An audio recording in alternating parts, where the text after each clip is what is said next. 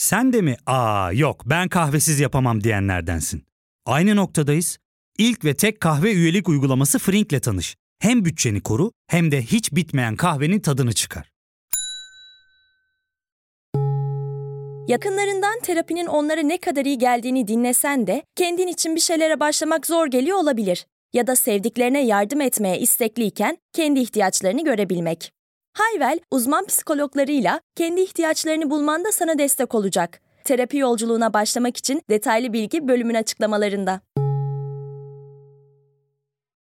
Herkese merhaba. Bu kaydı 10 Haziran'da alıyoruz. Bir önceki bölümde 2023 seçimleriyle beraber bir paradigmanın iflas ettiğini konuşmuştuk. Anti Erdoğancı cephede konumlanan siyasi partilerin bir araya gelmesinin yetmediğini, aynı zamanda bu bir araya gelişte doğru liderliğin ve doğru programın olmasının da şart olduğunu söylemiştik. Yani birleşirsek kazanırız fikri yanlış çıktı. Daha doğrusu yanlış çıkmadı da eksik çıktı.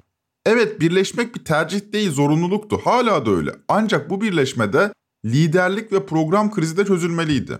Bu bölümde önceki bölümden devam ederek CHP'yi ve Kemal Kılıçdaroğlu'nu konuşacağız.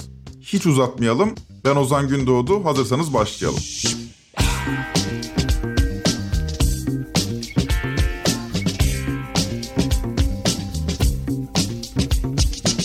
100 yıllık parti derler. Atatürk'ün partisi de derler de aslında ne CHP 100 yıllıktır ne de aslında Atatürk'ün partisidir. Bildiğiniz anlamda kurumsal CHP 12 Eylül 1980 darbesinde kapanmış ve tam 12 yıl kapalı kalmıştı. 12 Eylül 1980'den sonra Erdal İnönü liderliğinde Sosyal Demokrasi Partisi yani SODEP kurulmuş ancak bu partinin 1983 seçimlerine girmesine izin verilmemişti. 1983 seçimlerine girip de CHP geleneğine sahip çıkan parti ise Necdet Calp'in Halkçı Partisi'ydi. Fakat bu parti de 1983 seçimlerinde başarı gösterememişti. Ardından SODEP ve Halkçı Parti birleşiyor ve SHP adını alıyor. Erdal İnönü'nün başkanı olduğu partinin genel sekreteri de kim biliyor musunuz? Deniz Baykal. Bülent Ecevit'in siyasi yasağı kalkınca gel SHP deniyor. Ecevit de bunu kabul etmeyip DSP'yi kuruyor. Peki CHP'ye ne oluyor? 1990 yılının sonuna gelindiğinde SHP'de Erdal İnönü ve Deniz Baykal arasında genel başkanlık rekabeti başlıyor. 29 Eylül 1990'da kurultayda Erdal İnönü Baykal'a karşı kazanıyor. Aradan 2 yıl geçiyor. Deniz Baykal ve İsmail Cem Yeni Sol başlıklı bir kitap yazıyor ve Tony Blair'cı bir sosyal demokrasi tarif ediyorlar. 1992'de Baykal bu motivasyonla yeniden Erdal İnönü'nün karşısına çıkıyor ve yine yeniliyor. O yıl 12 Eylül'de kapatılan partilerin isimleri üzerindeki yasak kalkıyor ve bu sayede mesela Milliyetçi Çalışma Partisi'nin adı Milliyetçi Hareket Partisi olabiliyor. Yani bugünkü MHP aslında 92'de kurulmuştur diyebiliriz ama geleneği çok daha eskiye dayanıyor. Fakat CHP için aynısını söyleyemeyiz. CHP geleneğini devam ettiren SHP ve Ecevit'in kurduğu DSP'de böyle bir talep yok. Deniz Baykal boşluğu görüyor, partisi SHP'den istifa ediyor ve bir grup sosyal demokratla 9 Eylül 1992'de CHP'yi kuruyor. İşte bugünkü CHP'nin her ne kadar Atatürk'e atıf yapılsa da, her ne kadar gelenek sahiplenilse de, hatta Atatürk'ün İş Bankası mirasını kabullense de asıl kurucusu Deniz Baykal'dır. Siyasetin tuhaf bir gelişmesi, SHP'nin lideri Erdal İnönü siyaseti bırakıyor, pek görmeye alışkın olmadığımız bir tavır bu. Siyaseti bırakıyor ve SHP'nin başına Murat Karayalçın geçiyor. 18 Şubat 1995 kurultayında da SHP CHP'ye dahil oluyor ve bu sefer Baykal ile Karayalçın arasında genel başkanlık tartışması yaşanıyor. Baykal'ın bu yarışı kazanmasıyla birlikte 2010 yılına kadar sürecek Baykal dönemi başlıyor. 15 yıl boyunca iktidar yüzü göremeyecek olan Baykal'ın 1995 kurultayında salonda büyük heyecan yaratan konuşmasının finali şöyle. Ben kendi iş muhasebemi yaptım. Deniz Baykal dedim eğer genel başkan olursan bir partinin genel başkanı olarak sorumlulukla düşün ve kararını ver. Yarın yapılacak bir seçime hazır mısın? Bu soruyu sordum ve cevabımı verdim. Ben yarın yapılacak bir seçime hazırım. Cumhuriyet Halk Partililer, Cumhuriyet Halk Partililer. Şimdi partimizin en yüksek organı olarak size soruyorum milletvekili arkadaşlarıma, parti meclis üyelerime, kurultay delegelerime, Cumhuriyet Halk Partililere soruyorum. Yarın yapılacak bir seçime hazır mısınız? Gerisini biliyorsunuz zaten. 2002'den itibaren AKP karşısında konumlanıyor CHP.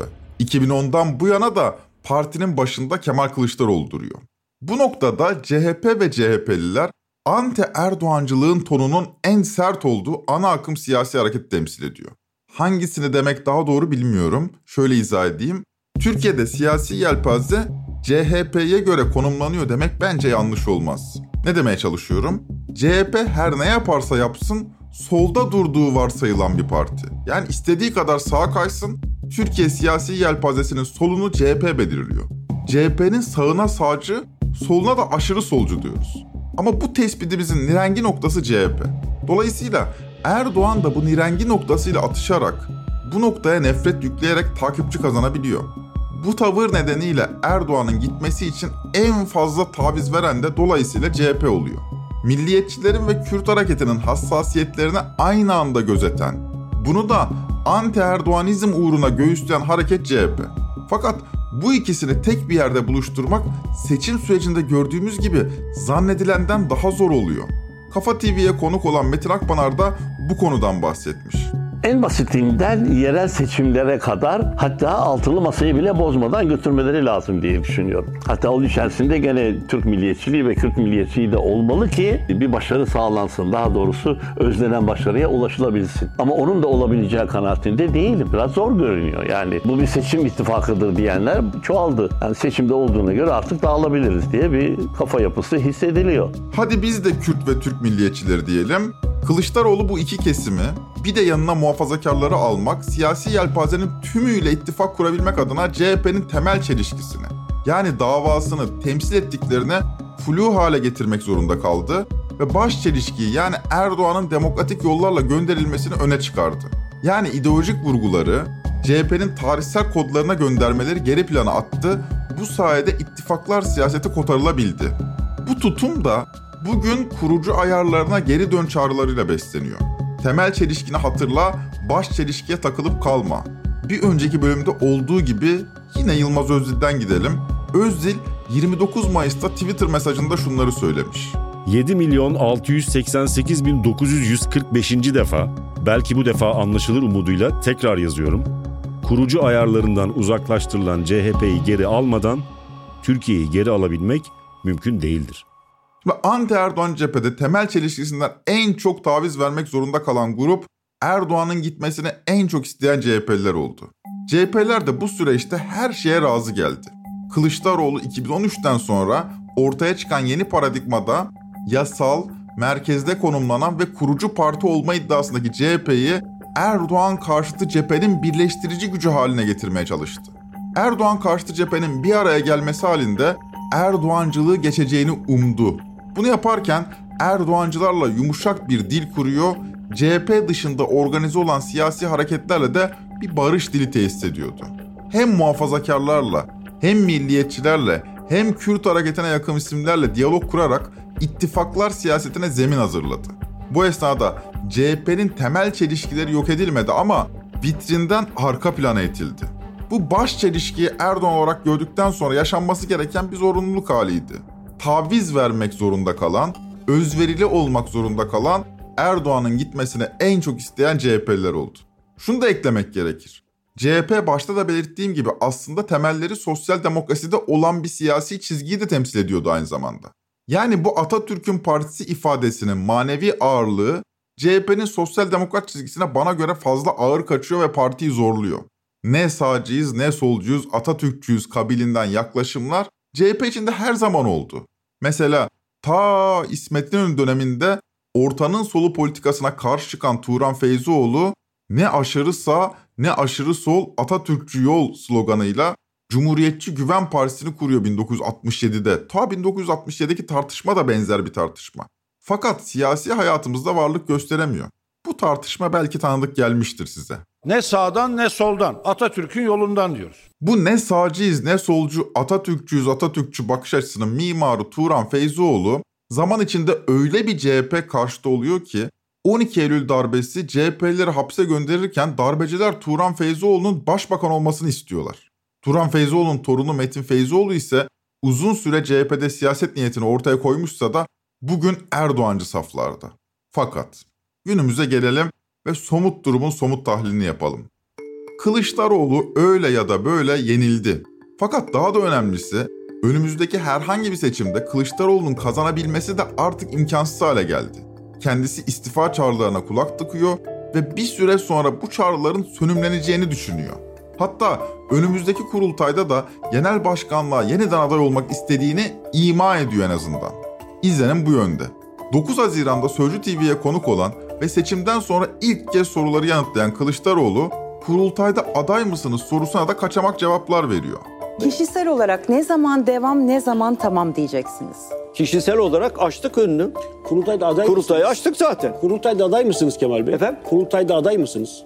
Aday olup olmamanın hiçbir önemi yok. Aday mısınız ama? Hiçbir ben gidip de ben adayım demem. Aday gösterirlerse Yani ben Aday bakın şimdi olayı bakın bu kadar önemli bir olayı konuşuyoruz değil mi? Ama getirdik işi nereye gene kişiye getiriyoruz. Niye kişiye getiriyoruz? E, demokratik- Hangi gerekçeyle kişiye Demokratik ülkelerde Hayır. genelde siyasetçiler yarışı kaybettiğinde istifa ayrı. yolunu Tabii, düşünürler. elbette. Yani o yüzden kişiye getirilir. Elbette ama bunu bizim bakın bir partimizin bir kurumsal kimliği var. Ben ne söyledim? Bizim için önce ülke gelir, Türkiye gelir. Sonra partimiz gelir. Üçüncü sırada genel başkanlar gelir. Genel başkan bugün olur, yarın olur, öbür gün olur, başka gün olur. İşin özü budur zaten. Kılıçdaroğlu genel başkanlığa devam edecek mi? Edecek diyenlerin önemli dayanağı CHP'nin yeni MYK'sı. Çünkü öyle bir MYK ki liyakatin yerini sadakat belirlemiş durumda. Gerçekten zayıf bir MYK belirledi Kılıçdaroğlu. Bunu yaparken muhtemel kriteri liyakat değil sadakat dediğim gibi. Bülent Kuşoğlu gibi kendisine en yakın isim MYK'da idari işlerin adı oldu. 2007'den bu yana CHP'de vekillik yapan Faik Öztürk parti sözcüsü olduğu konumunu korudu. En çok tepki çeken isimlerden biri de Eren Erdem oldu. Eren Erdem için sosyal medyadan sorumlu genel başkan yardımcılığı gibi bir ünvan da yaratıldı. çok sevdiğiniz gerçek Kemal Kılıçdaroğlu'na ve Cumhuriyet Halk Partisi'ne güvenin. Son sözümü şöyle ifade etmek istiyorum. Sevgili Fahrettin Altun, ensende boza pişireceğim. Bu MYK İmamoğlu ile Kılıçdaroğlu görüşmesinin ertesinde kamuoyuna duyuruldu. MYK'da beklenen İmamoğlu'na yakın olduğu bilinen Gökhan Günaydın, Gökhan Zeybek gibi isimlerin listede olmasıydı. Eğer böyle olsaydı CHP'de liderlik koltuğunun bir devir teslime hazırlandığını bekleyecektik. Ha diyecektik İmamoğlu'na yakın isimler de bu MYK'da var. Demek ki kurultayda bir devir teslim olabilir. İmamoğlu genel başkan olmak istiyorsa artık Kılıçdaroğlu'nun karşısına çıkmak zorunda kaldı bu MYK'dan sonra. İsmail Saymaz da 6 Haziran'da Sözcü TV'de şöyle yorumlamış meseleyi. Ekrem İmamoğlu'nun hedefi de tabii partinin olağan kurultaya gidip bu kurultay sürecinde Kemal Kılıçdaroğlu'nun ona yakışan bir babalık tavrı içerisinde demokratik bütün mekanizmaların önünü açarak şeffaf bir kongre sürecini yapmasını sağlamak. Ama öyle olmayacak. Öyle olmayacak. Ekrem İmamoğlu eğer başkan olmak istiyorsa cüret edecek ve mahalle mahalle, ilçe ilçe, il il bu kongrede ağırlığını koyacak.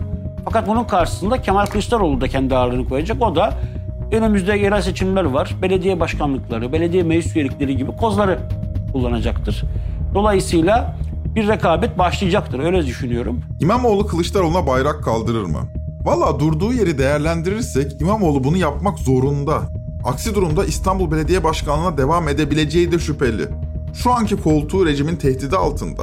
Genel başkanlık koltuğunu da Kılıçdaroğlu kapatıyor. Bu haliyle İmamoğlu ne İstanbul Belediyesi'ne ne de CHP'ye başkan olabiliyor. Üstelik siyasi iddiasını da öyle ya da böyle dillendirdikten sonra İstanbul Belediyesi'ne ne vaat ederek aday olacak? Artık aklında değişim olduğu, Türkiye hakkındaki fikirlerini kamuoyuna duyurduğu ortada. Dolayısıyla İmamoğlu'nun siyasi yolculuğunda bir sonraki durak CHP Genel Başkanlığı olarak parlıyor. Zaten kendisi de bu amacını açık açık söylemiyor ama ima ediyor. Değişim ihtiyacını ben tariflemiyorum. Bunu toplum tarifliyor. İnsanlar e, istiyor. Kulağını buna tıkayarak yol yürümek olmaz. Kulağımızın açık olması, toplumun her kesimini dinlememiz ve her kesimin ne ses çıkarttığını, ne istediğini anlamamız şart. Kılıçdaroğlu istifa etmeli ya da koltuğunu İmamoğlu'na bırakmalı mı? Bunun aklını vermek bana veya herhangi bir gazeteciye düşmez. Ama şu çok açık. Bu tarihsel anda Kılıçdaroğlu'nun değişim talebinin önünü tıkayan bir lidere dönüşmesine ramak kaldı. Kimileri Ekim'de toplanması beklenen kurultayda Kılıçdaroğlu aday olmamalı diyor. Kimileri ise Kılıçdaroğlu genel başkanlığı bırakmamalı görüşünde. Ben ise önceki bölümde ifade ettiğim gibi bambaşka bir şey söylüyorum.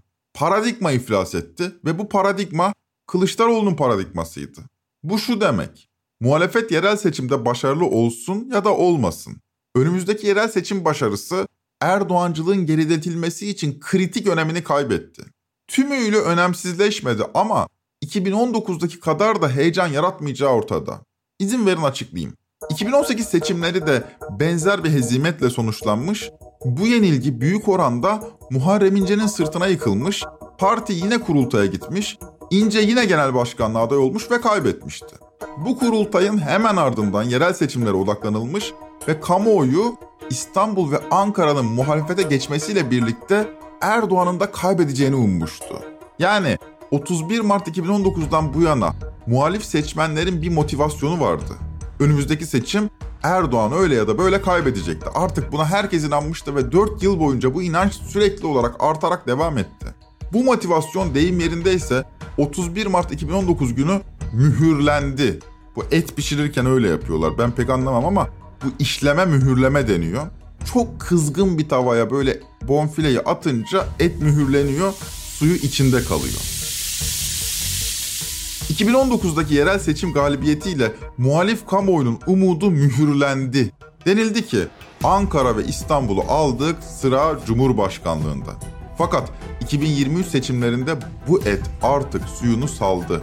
2018'den sonra da muhalefet cephesi karışmış ama yerel seçim motivasyonuyla yeniden toparlanmıştı. Şimdi aynı muhalefeti Kılıçdaroğlu liderliğinde yerel seçim için motive etmek bence artık çok zor.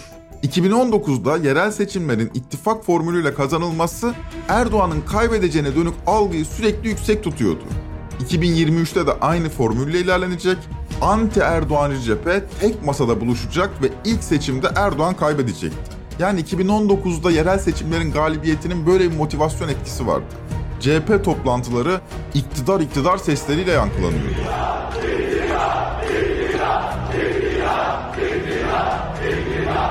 Fakat bu seçimde anladık ki büyük şehirleri alan iktidarı da alır önermesi bilimseldi ama yanlışlandı. Görüldüğü üzere Erdoğancılık taşrada ve metropol çeperlerinde tutunarak da iktidarda kalabiliyor. Büyük oranda feodal ilişkilerin baskısı altında tutulan ya da kent çeperlerinde genelde hizmet ya da sanayi sektöründe güvencesiz işçilikle geçinen bu toplumsal katmana yaslanıyor. Bu kesimlere dönük çeşitli vaatler sıralanabilir. Fakat bu kesimlere esaslı bir stratejiyle gitmezseniz ortadaki bir dolu toplumsal krizden neyin filizlendiği ortada. Yeniden refah. Burada gördüğünüz gibi kuyruklu bir bebek doğmuş. Genetik bir bozulmadan dolayı bebeğin normal insan bebek arkasında kuyruğu var. Burada söylediğimiz dört bacaklı, üç kollu bir bebek doğmuş burada görüntüsü. Ve tabii diğer taraftan da insan ve maymun melezi olan ilk embriyo başarıyla üretildi. Burada yapılan bir çalışmada insan maymun melezi ne demek? İnsanla maymun karışımı bir melez canlı başarıyla üretildi. Fatih Erbakan bu konuşmasında Dünya Sağlık Örgütü çalışmalarından ve aşıya güvenilmemesi gerektiğinden bahsediyor. Şimdi kabul edin ya da etmeyin. Doğru ya da yanlış. Yanlış olduğu çok ortada. Ama herkesin dediğinin dışında bir şey söylüyor adam. Bu düzenden razı değilseniz, bu düzenin sizi dışladığını düşünüyorsanız, adam düzen dışı bir dil tutturuyor. Dolayısıyla buralara girerken CHP'nin dezavantajları da var, avantajları da. Daha önce yoksul mahallelerde örgütlenebilmiş tek bir hareket var. O da kim? Türkiye'nin sosyalist geleneği. Bu zamana dek solda konumlanıp kent çeperlerine ulaşabilen tek siyasi hareket bu. Dolayısıyla bu siyasi hareketten öğrenebileceğimiz bazı şeyler olduğunu düşünüyorum. Bir mola verelim. Döndüğümüzde kentlerle köyler arasında seçmen tercihlerinin farklılığından devam edeceğiz.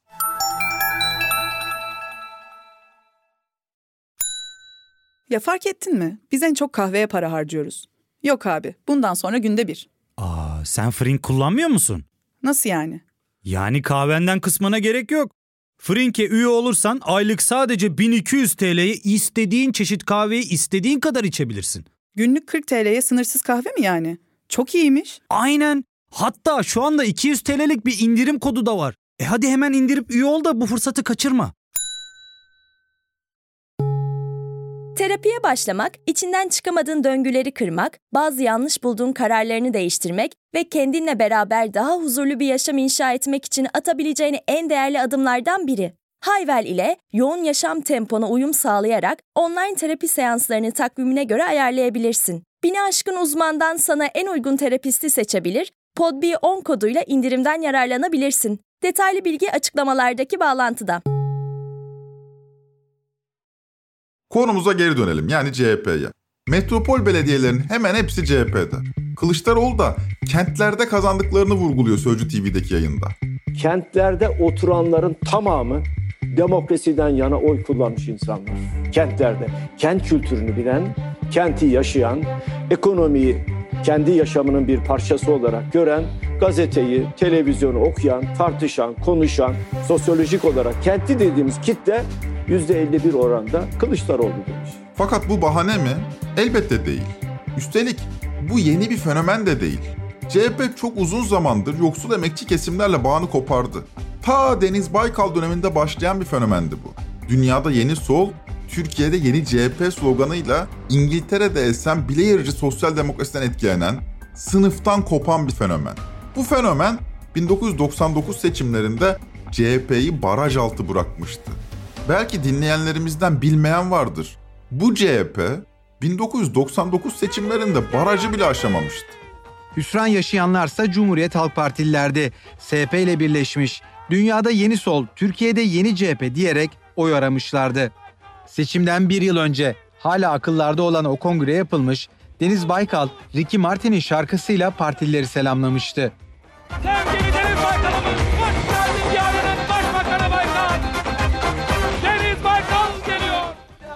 Muhalefetteki son kurultayımız bu.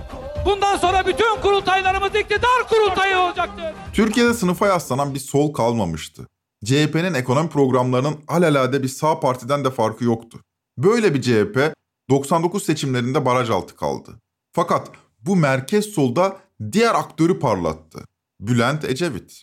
Fakat o da 70'lerdeki Ecevit'ten çok farklıydı.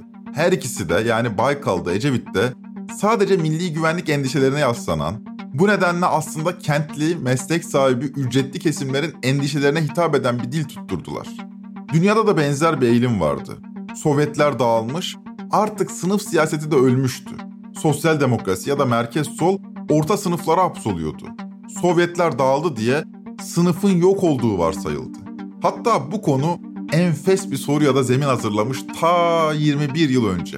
2002'nin ilk günleri. Mehmet Ali Birant, Bülent Ecevit'le röportaj yapıyor. Başbakanlık konutundalar. Birant müthiş bir soru soruyor.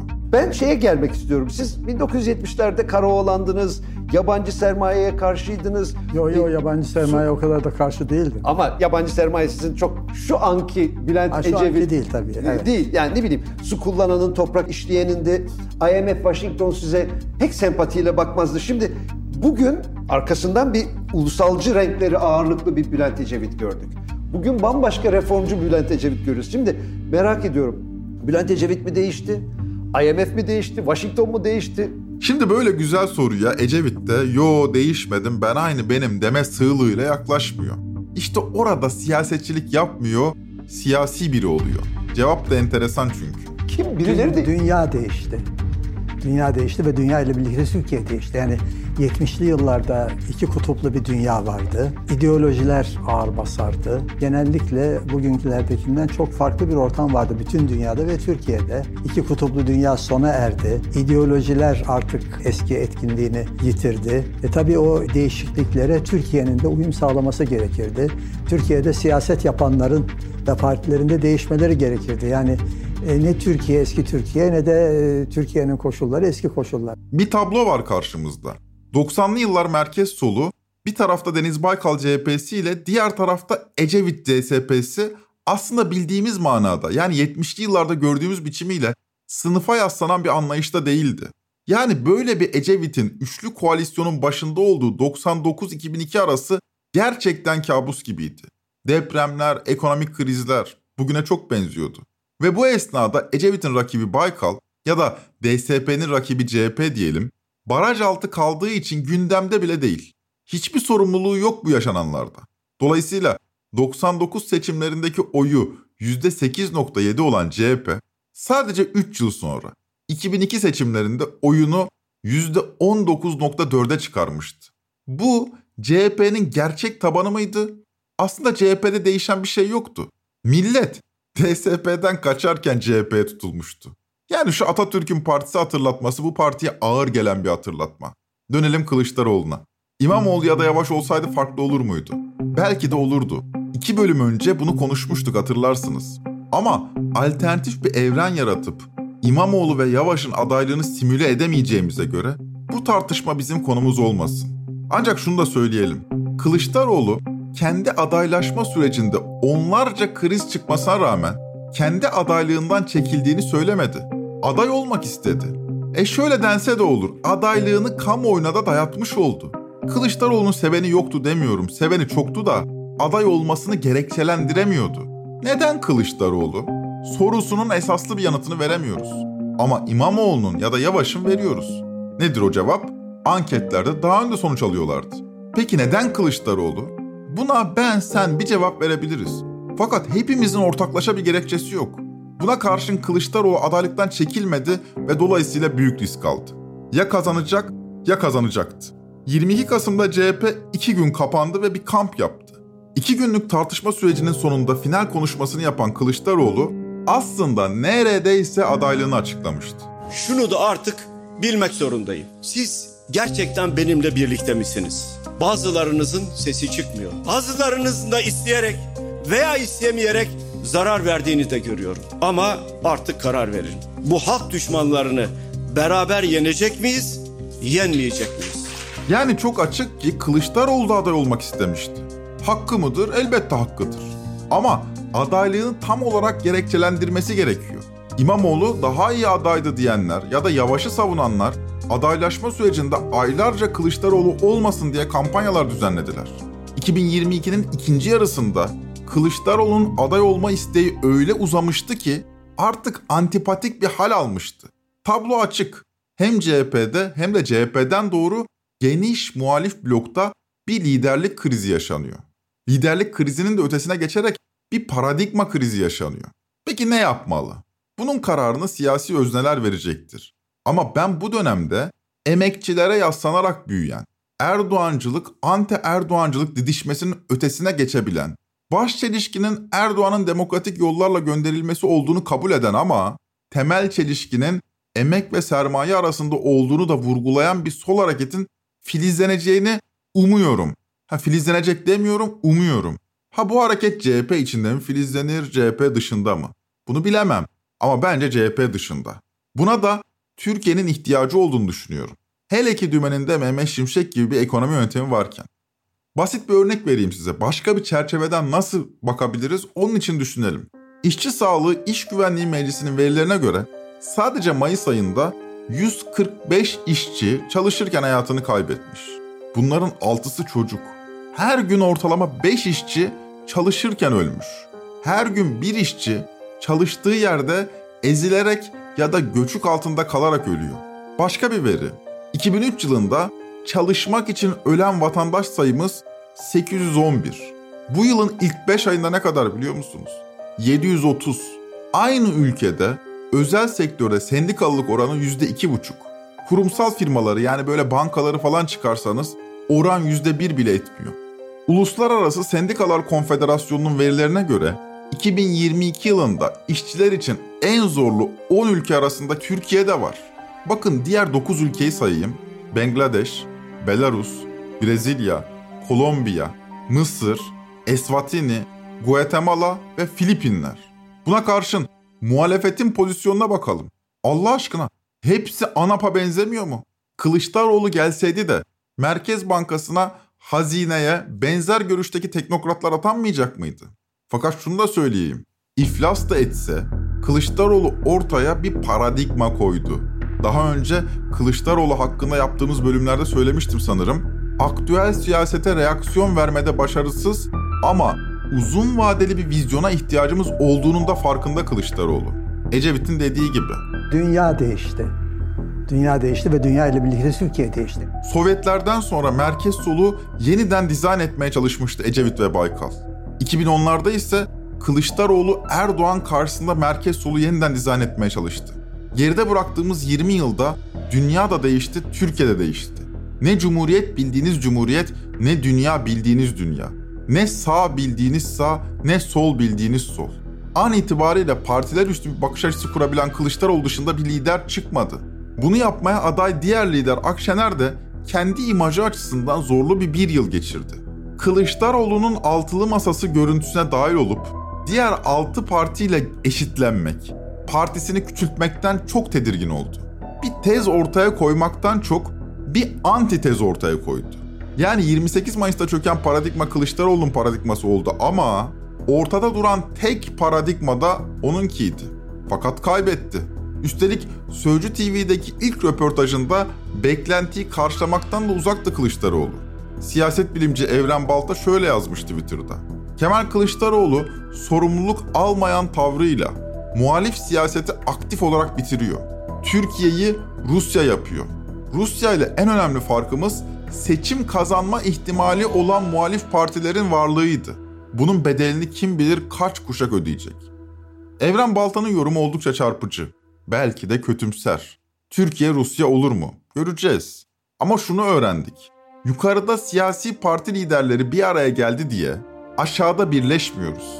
İlla ki birleşmemiz, bir araya gelmemiz şart fakat bunun artık aşağıdan yukarıya olması lazım. Yukarıdan aşağı değil. Kapalı kapılar ardında bir araya gelen siyasi liderlerin ardından aşağıda birleşemiyoruz. Muhalefet dolayısıyla halka yaslanmalı. Merkez sol ise 90'larda unuttuğu sınıfı hatırlamazsa birileri çıkıp Türkiye'ye sınıfı hatırlatmalı. Yan yana gelmekten anladığımızı değiştirmek zorundayız. İdeolojiler değil, sabahları sessiz sedasız işlerine gidenler yan yana gelmek zorunda. İdeolojiler emin olun emekçilerin peşine takılacaktır bu durumda. Şimdi siyasi partilerin didişmesini bir kenara bırakıp yan yana olma dayanışma zamanı. Didişmeyi kenara bırakmalıyız. Birbirimize küfretmemeliyiz. Birbirimize veya birbirimizin temsilcilerine küfredenlere de aldanmamalıyız. Trend Topi'yi Podbi Medya ile beraber hazırlıyoruz. Bir sonraki bölüme kadar bu memlekete emekçilerin cephesinden bakmanız dilerim. Hoşçakalın.